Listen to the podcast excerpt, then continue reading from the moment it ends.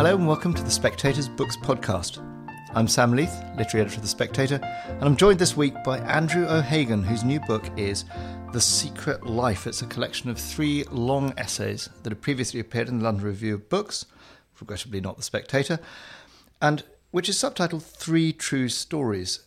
One of them is the story of Andrew's semi successful time as Julian Assange's ghostwriter, one of them about Craig Wright, Another possible ghostwriting subject that he seems to have bished up, the man thought to have been the inventor of Bitcoin. And the third one is about Ronnie Pinn, a real person who Andrew invented. Andrew, what is it that unites these three stories? I think I've always been interested in the way that so much of what we might call contemporary life consists of confected lives. When I was a child, a person with a birth certificate and parenting and assumedly DNA was called a person, it was a self, it was quite stable. But over the decades since my childhood, I've noticed an increasing potential for individuals to confect their story, to be more than one person. Of course, this isn't a brand new subject in terms of literary history. The idea of the dual self, even in Scotland, where I come from, or perhaps especially in Scotland, it's a very central literary concern. I mean, uh, listeners will Hogg, remember, yeah, James Hogg, uh, Confessions of a Justified Sinner, and perhaps even more famously, uh, Robert Louis Stevenson's The Strange Case of Dr. Jekyll and Mr. Hyde. These were favourite texts of mine when I was a kid, and I've always, I suppose, taken it for granted that, as Virginia Woolf said, nobody is simply one thing. But I didn't expect to find grand examples of that in the contemporary scene in the real world as we think of it. I thought that maybe as a novelist I'd in, invent such characters, but these three people that you mention were all, to some extent, two of them by their design, one of them by my design, were living uh, double lives. In Julian Assange's case, multiple lives. And, and I, I saw it as a task to bring the story of their multitudes to the readers. But one of the things, that, I mean, Assange seems to be, you know, it's the first essay in the book and it's the one that kind of almost, if not sets a tone, there's a sense of you know these echoes. So Assange gives way to you know Craig Wright. You've got you know, Ed Snowden is into the things that the internet is a really important part of this book. I mean, because ordinarily collections of previously published essays look like a diverse bag, and this does have, as your introduction yes. says, a kind of coherence to it. I always knew they would come together. I mean, after I had been perhaps three or four months on the Assange story, where I was literally in a country house in Norfolk while he was under house arrest, being his sort of rather sort of Johnny come lately, not entirely willing Boswell, as he, you know, pontificated about his life and tried to conceal himself more than reveal himself to me, his putative, you know, ghostwriter. Um, I realized even at that point that other areas of the internet were opening up. The areas of Bitcoin and cryptocurrency, where the great sort of mythical figures who are supposed to have invented that were gathered under the name Satoshi Nakamoto. I even knew then that all of those figures, the aliases, the avatars, it seemed to, to be made to feel so hospitable on the internet. There's something about the internet, about the way that one can both be present and not present, use one na- one's name or not you talk at one point about how the internet is sort of both welcoming and sort of savagely hostile. I mean, yes, it's a sort of fiction machine to my generation. Of course, when I say my generation, I mean people like me over 45 who remember what life was like and what research was like before the days of the internet. When I was writing my first book, which was a non-fiction book called The Missing, about missing people in Britain in the 90s, I spent the best part of a year and a half in the British Library, going through old electoral records, you know, trying to find out where people had lived, looking for hard documentary evidence of, as it were, how people had been inscribed into the world. Cut to 20 years after that, and the way that people are, as I said, inscribed into society or into history is all through the internet as, as you quote me saying, I, th- I, think it is, you know, it's a, both a wonderful enabler and a terrible dark place at the same time. We still haven't quite worked out what this lawless madness that is the internet, where it's going to take us in the end, because of course we love its usefulness and it's done incredible things for us. If you look at what it's done in terms of information and education and charity and, you know, the, the bringing of the world into a shared space, if you like, those of us who remember how how far away Russia used to seem, or the Soviet Union used to seem, and how impossibly, dementedly cut off China was uh, in the 1970s, will now realise that the internet has done wonders for bringing us together as a global community, and yet at the same time, it's also the prime tool of sociopaths the world over. So that's what we're dealing with at the same time. And one of the things you talk about in your introduction, which I think is kind of dealt with in a paradoxical and complex way in this book, is the difference between, you know, you've got two hats really. You're a reporter and you're a writer of fiction, and that you feel these things are kind of blurring here in the sense you're certainly your two subjects as a reporter here, Craig Wright is this sort of anonymized, you know, Satoshi, and you know Julian Assange is a kind of self-mythologizer and a you know a sort of global narcissist. I mean, which of the tools was to the foremost? Interestingly, for me, you know, I couldn't have deployed one without a sense of the other. That this really was, technically speaking, a series of jobs in which I, I, I could only go further into the real stories of these men if I freely used fictional devices to say plot, character, atmosphere, using historical documents in a more ample and I would say spread your elbows kind of way, where I really allowed the reader to sort of, in terms of pace, to sort of hang around the detail, to be in the room more. You know, technically, these are things that I would naturally deploy every day as a fiction writer. Um, and yet, I wanted to make these things provable in a court of law. Well, in a less obviously abstract way, though, you were summoned in, in the case both of you know Craig Wright and of Julian Assange, and the former was led to by the latter. You know, with people just coming saying, "Come and write my story." I mean, I was amazed by that. Very weird worlds. Absolutely amazed by that. You know that people's vanity and people's sense of need can be so strong that they forget, as Joan Didion once described it, that your instincts as a writer run counter to their interests.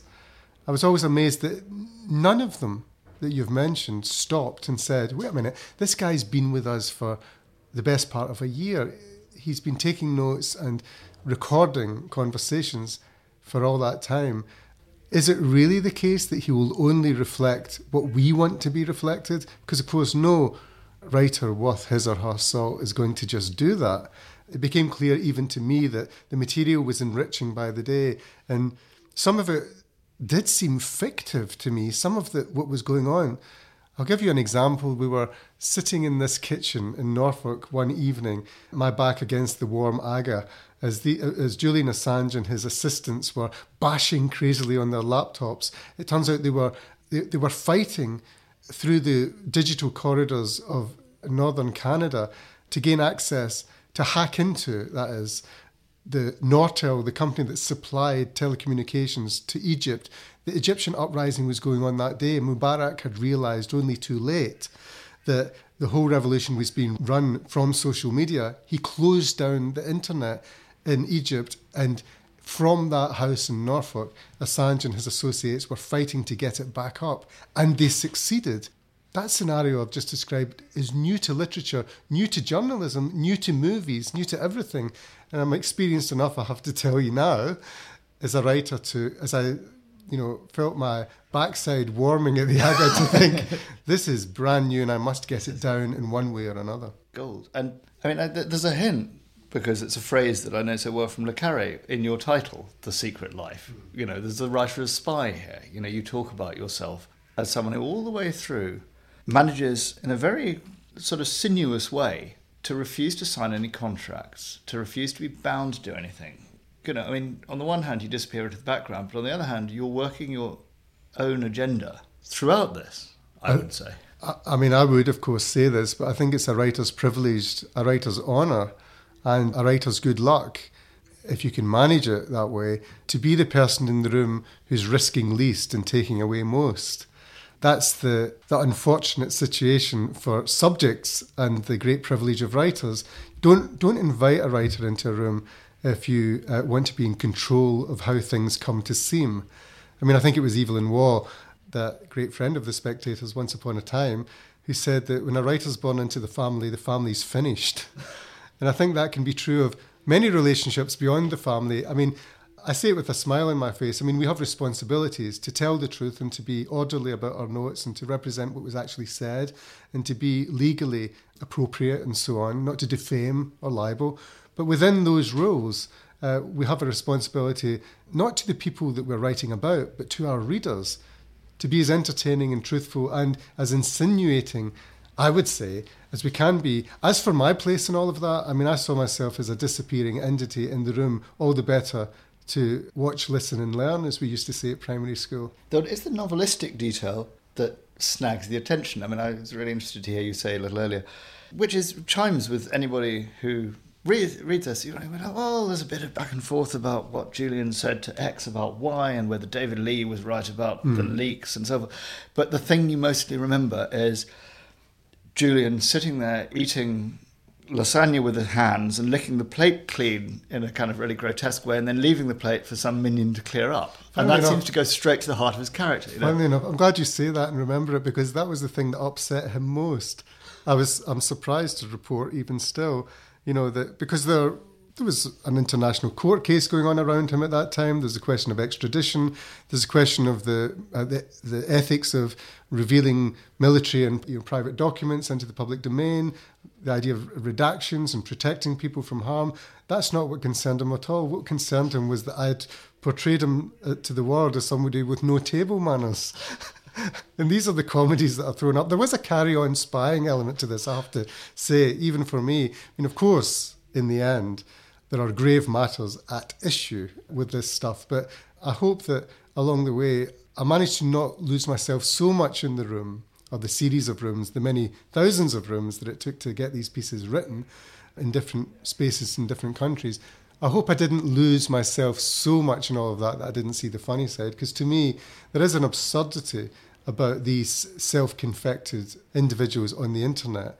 They might not see it themselves, but it was always evident to me. Well, you, you say in at least two of these essays, you know, I felt like I was the only adult in the room. You know, I mean, are you still in touch with your surrogate son? Your I think I think one of the prices that I had to pay, knew I would have to pay, about being the adult in the room, and what's more, positioning myself when I wrote the pieces as the adult in the room, as the writer tends to end up being. You know, I was the one giving an account of this. So far, they might give their own accounts in some other way. But I was aware that um, they wouldn't be able to handle it. At least I was aware that Julian Assange wouldn't be able to handle it. This man was a kind of uh, wonderful kind of whirlwind of narcissism by the end of my time with him and well beyond my time. This is a man who uh, had a vast sense of himself as a victim whilst you know, wearing the expression of a perpetrator. And I was aware of that irony all the time when I was dealing with him and tried to bring it to his mind, actually, tried to give him, as I describe it in the book, a crash course in self deprecation. I thought was in order for Mr. Assange, but he wasn't overly willing to take if you, it. If you can't get as far as self knowledge, self deprecation well, exactly. will hold the fort. You know, yeah. he, there was, he was several steps back from even the possibility of, of, of learning any of those techniques. But I knew that when it came to me writing um, about our time, and I did wait three years after my last visits in the Ecuadorian embassy, those late, late night visits where he seemed to me to be dissipating into a Mr. Kurtz like state, surrounded by his demons and his unwillingness to learn or listen.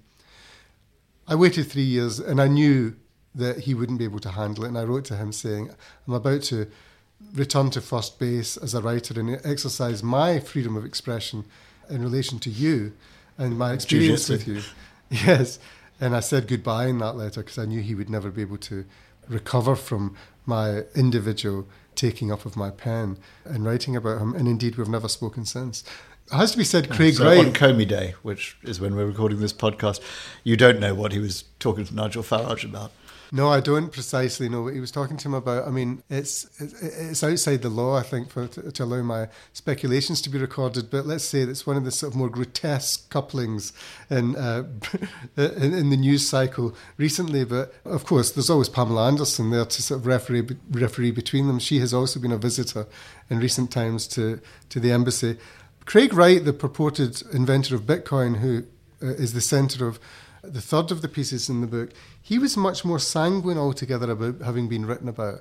When he realised he'd lost control of the entire business of emerging as the inventor of Bitcoin. The great I mean, we should set this in context a little bit. I mean, you, yes. you were hired on the back of the Assange association, which we all know. I wasn't quite hired. They offered to hire me, and I said I refused to sign any Sorry, contract. So yeah. um, they came with a suggestion that I perhaps write uh, the life story of Satoshi Nakamoto. For listeners who won't be aware, Satoshi Nakamoto was the moniker, I mean, the mythic figure who published white papers a number of years ago, laying out the founding theory and mathematics of Bitcoin. Uh, which is the world's premier cryptocurrency. That's to say, a currency that only exists online outside the ken or the control banks, of central no, banks. Yeah.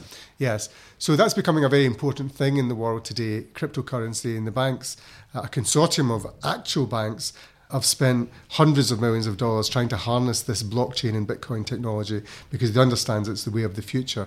Anyway, that having been said, this man who was purported to be the inventor of it, wanted to step into the light, be unmasked, literally. And he was aware that the world wanted Satoshi to be a, a man on a Zen cloud, cross legged with a long grey beard, full of wisdom and a twinkling eye. Not to be a 48 year old, slightly overweight man called Craig from Australia. and this was at the corner of his nervousness about coming out that he felt he couldn't live up to the myth. Brilliant as a computer scientist, uh, as Craig Wright is, he knew that he was he was going to disappoint perhaps the mythologists. But in the end, although he suffered something of a breakdown and a terrible, you know, more than a wobble, an actual falling apart in the face of the world media's attention on the possibility of him being a Which fraud. Which we should say was sort of pushed onto him. It was to an bit. extent, I mean, but somebody wanted to you know, he found a way of clearing his debts. Yes. He had investors who were always very, very murky as to who they were. These piece. men, who I called the men in black in the story, were actually businessmen, investors who had got in touch with him, found out his story, wanted to package his future patents, which he was working on the whole time since Bitcoin, package all the uh, science together and sell the whole thing to, as it were, Google. Uh, sell them on and make some zeros was the kind of yeah um, line. Buy and sell out, make some zeros is what the uh, exactly that's what the the chief project leader, the, the, the investor, said to me. And all these guys are characters in this story. Well, so what is they brought you in and they said We'll give you lots of money to mm. be his ghost. To we'll give to you a fortune, not to be a ghost, but if you just write his story as uh, uh in your own, as Andrew O'Hagan, you know that yeah. here is a great figure of the internet age. Here is the great mystery figure who invented the, the, the future as they saw it and as some people see it. In a post 2008, post crash situation, Bitcoin has become more and more of an exciting possibility for those people, if not for the public at large yet. But they saw this outing of Satoshi by a known writer, as they saw it, as being one of the ways in which uh, the sale of Bitcoin and all its patents to, say, Google yeah. for over a billion dollars would take place. All of that money was on the table, including their offers to me. I turned down the money in order to retain independence and go ahead and write as I would seek to write in any situation. And that, what I did was I told the story of the whole breakdown and of also that odd is that they plan. they said we want you to do it, and you said I won't do it, or at least I'll do it, but not that way. Don't pay me. I'll just do it my own way. Yeah. And then they kept you in, and then they suddenly realised this might have been a bad idea, mm. and then they said, right, uh, can you sign this NDA? And you said, get to hell. Yeah. And they said, oh, all right, fair enough. You're still invited. It was a very strange circumstance. I'm sure they'd regret it now, but there was something of Janet Malcolm, the famous writer in the New Yorker, who wrote about the relationship between journalists and their subjects. That vanity on the part of the subject knows no end. You know, they were it wasn't in their interest by that point, as you uh, quite rightly say. They recognised that here was a writer free floating through this very controversial and very lucrative potentially story, uh, unchecked, uncensored, uh, unrestricted access all, all areas for six or seven months. And when they realised that, they realised it too late because not only would I not sign a non disclosure agreement at that point, but their vanity wouldn't allow them to not be fully written about in the end either. Do you think it was that rather than they just thought you was fully invested in their hope that you being kind of a good chap would keep them going rather than if they if they cut you loose, they felt they were so far steeped in blood that you'd I write think, it anyway. I think there's also the possibility that they were worried I would do that, but uh, in a sense, it's always a bit of a, an error, I think, to imagine that writers that you freely invite into a series of private rooms are going to automatically wish to please you first rather than please your readers. Well, that's actually leads me to a line you have in the book that you say, "Pleasing people is my chief vice as a man and my chief, my main virtue as a reporter," mm. which is the other way round than most people would think of it. And was that an intentional paradox?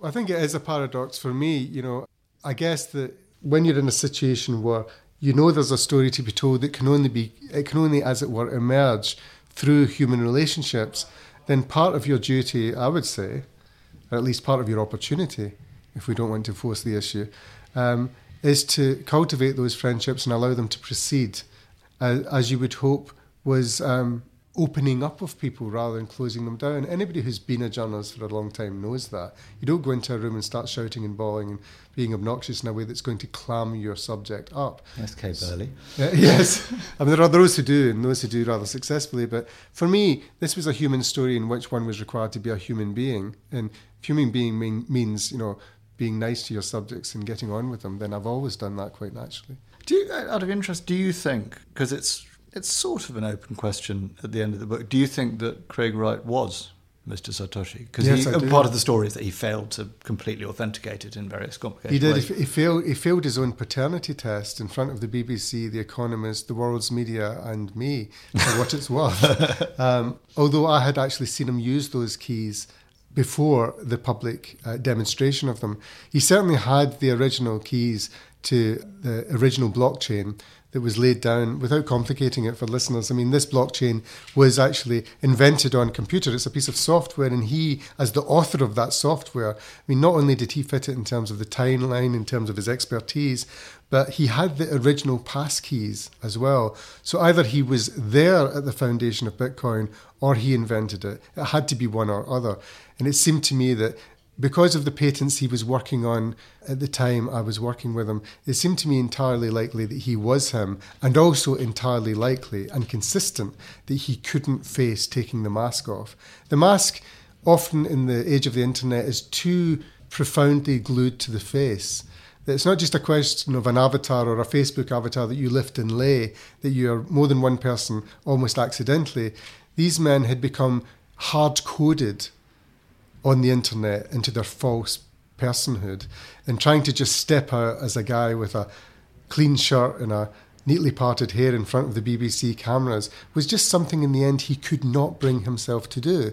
He was profoundly nervous about every bit of it. I, I, saw that develop slowly as we went along, and I kept saying to the men in black, to the money men, the investors, he doesn't want to do this. And they said, yes, he does. He knows the big pot of gold at the end. But no, he he did in the end walk away from a billion had dollars. A pot of gold in the first place. You know? Yeah, I mean, and that's always been the speculation about Satoshi Nakamoto. If you're the inventor of Bitcoin, then you're doing pretty well as it is. I mean, out of interest, people might be entertained to know that when I was working on this story, a single Bitcoin was worth $220.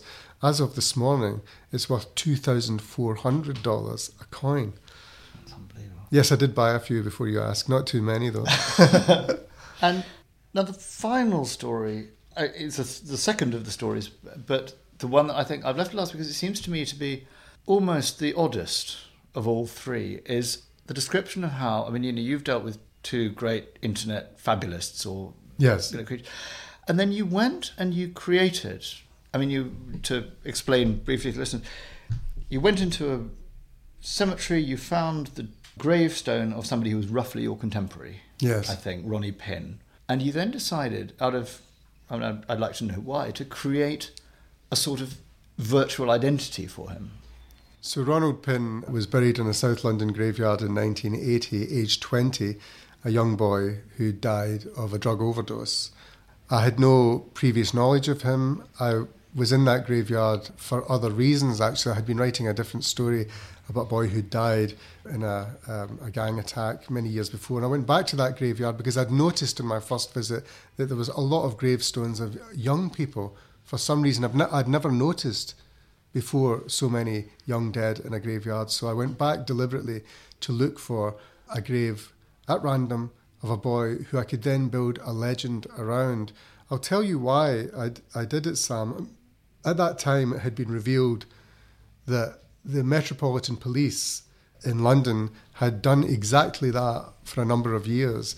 That they had taken the names of dead children from graveyards around the country, then built what they called a legend around them. That's to say, fabricated a life, uh, used the original documents in order to infiltrate various political groups as police officers Can and I gather say, information. As a brief interjection, I thought, or at least popular legend has it, that the idea that you can go to a graveyard, find a child grave, apply for a birth certificate, and then create a false paper trail around it, sort of died with the day of the jackal. That No, when uh, it was always intended that it would die. The whole biometrics of you know well, contemporary cross-check identity. birth with death. They're supposed to, but they don't.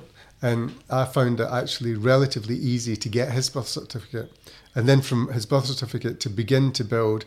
In parallel, the real life of Ronnie Pinn, I was investigating at the same time. I wanted readers to experience, as it were, the reality of this dead boy's actual 20 years on Earth at the same time as I was building a false identity around him.